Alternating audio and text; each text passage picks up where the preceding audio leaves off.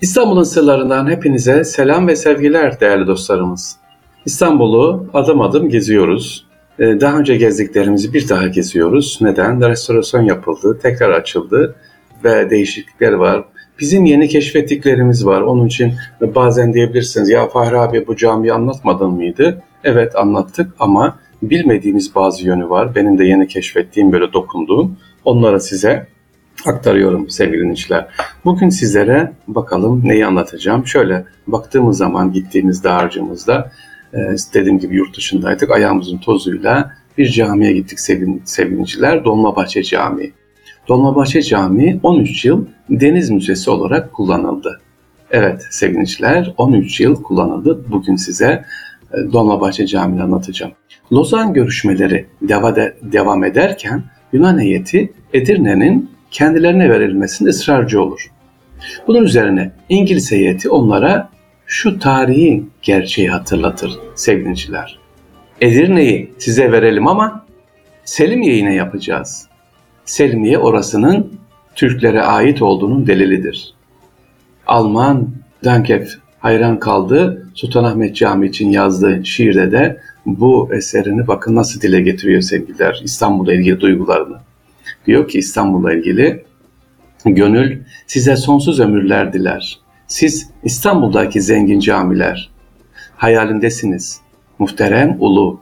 Kubbelerinizin gümüşü, nuru. Daima var olsun. Hiç eksilmesin. Zaman bu haşmetten bir şey silmesin sevgiliciler. Evet bu Alman şairin yazmış olduğu bu şiir okuduk sizlere ve bugün konumuzda Dolmabahçe Camii'yi anlatacağız. Dolmabahçe Camii Sultan Abdülmecit'in annesi Bezmi Alem Valide Sultan tarafından başlatılıp ölüm üzerine Sultan Abdülmecit tarafından tamamlanan ve tasarımı Garabet Balyan'a ait olan bir yapı. Neden Dolmabahçe Cami diyoruz sevgiliciler? Denizden doldurularak yapıldığı için. Asıl adı nedir? Bezmi Alem Valide Sultan Camii. Ama tıpkı e, e, Eminönü'ndeki yeni cami gibi aslında oranın adı Hatice Turhan Sultan Camii ama biz yeni cami diyoruz. Buranın da adı Bezmi Alem Valide Sultan Camii ama konumu nedeniyle Dolmabahçe Sarayı bütün içinde düşünülüp Dolmabahçe Camii olarak sevgiliciler anılmaktadır. 23 Mart 1855'te e, ibadete açılmış. Caminin en belirgin biçimsel özelliği sevgiliciler geometriye kurgu ve net bir kurgu ve geometriye sahip olması. Cami ve hünkâr bölümleri baktığımız zaman ayrı ayrı tasarlanmış ve sonra birleştirilmiş gibidir. Cami kara planlı altı altyapı üzerine kubbeli ve yüksek bir kitle. Hünkâr bölümü ise dikdörtgen planlı, prizmatik ve daha aşağıda bir kitle e, şeklinde yap, mimari tarzda yapılmış. Caminin içerisine baktığınız zaman sevgiliciler farklı bir mimari görürsünüz. Özellikle denizden giderken Dolmabahçe Camii'ni izlerken hep anlatırım ben. Kubbe kenarlarındaki çiçekler, kubbe kenarlarındaki mimari motifler mitolojideki bazı hikayeleri anlatır. Özellikle mimarinin, yapan mimarının Dalyan sülalesi olduğu için sevgiliciler Roma dönemi veya kendi e, Hristiyan kültürünün çiçek motiflerini kullanmıştır orada. Peki bizi ilgilendiren nedir? Nasıl Deniz Müzesi oluyor ona bakalım Dolmabahçe Camii. Sevgiliciler Deniz Müzesi 1897 yılında Bahriye Nazırı Büyük Amiral Bozcaadalı Hasan Hüsnü Paşa'nın emriyle Yüzbaşı Süleyman Nutki tarafından Tersane Amire'de bugünkü Taşkızak Tersanesi Bahriye Müze ve Kütüphane İdaresi ismiyle kuruldu.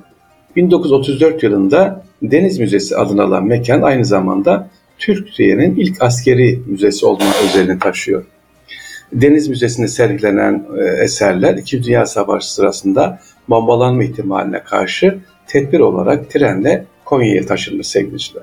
Daha sonra müzenin başına 1946'da getirilen Deniz Hakim Üsteğmen Haluk Şehsivaroğlu'nun döneminde tersane depolarına atılmış olan objelere yeni bir yer alan, aranır ve müdür, o dönemin müdürü e, Şehsivaroğlu zamanın valisi Lütfü Kırdar'a Deniz Müzesi fikrini açtığında Üsteğmen bu Haluk Şehsivaroğlu'nun e, fikrine karşı Lütfü Kırdar ona Fransız şehircilik uzmanı Henry Prost'un müze yeri olarak Dolmabahçe Camii'ni beğendiğini söylemiş sevgiliciler.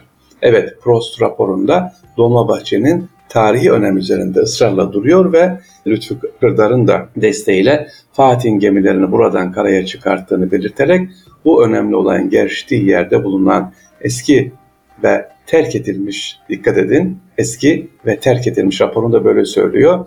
Dolmabahçe Camii'nde bir Kadırgalar Müzesi kurulmasını tavsiye ediyor.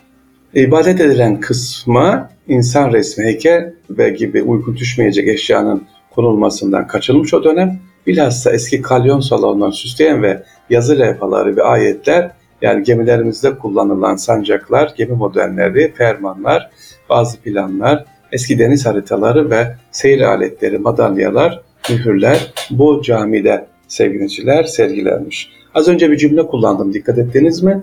Raporda diyor ki eski ve terk edilmiş Dolmabahçe Camii. Nasıl olur Dolmabahçe Sarayı'nın hemen yanında eski ve terk edilmiş cami sevgiliciler.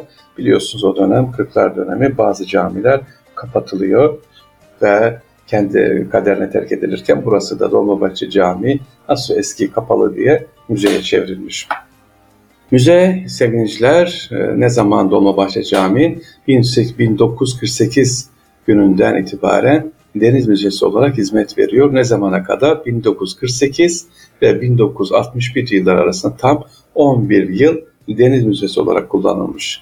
Müzenin şimdiki yeni binasına taşınmasıyla 1966 e, yılında Vakıflar Genel Müdürlüğü'nce restore edilerek yeniden sevgiliciler ibadete açılmış Dolmabahçe Camii. Evet, Dolmabahçe Camii'nin bir hikayesini öğrenmiş olduk. Demek ki müze olarak kullanılmış hem de Kalyon Müzesi olarak. Yolunuz düşerse özellikle yolunuz düşsün. Lütfen hep yolunuz düşerse diyorum ama lütfen değerliciler yolunuzu düşürelim buraya. Gençlerimizle Dolmabahçe Camii'ni görelim. Ha, Dolmabahçe Camii'nden çıkınca böyle yeni haliyle çok güzel e, denizcilik, e, deniz müzesini de görelim. Büyüktür bayağı. Orayı hemen bir iki saatte gezemezsiniz. 3-4 saatinizi ayırın. Barbaros Hayrettin Paşa'yı da ziyaret etmeyi unutmayın sevgili dinleyiciler. İstanbul sırlarından hepinize selam ve sevgiler diyorum efendim. Allah'a emanet olunuz. Görüşmek üzere.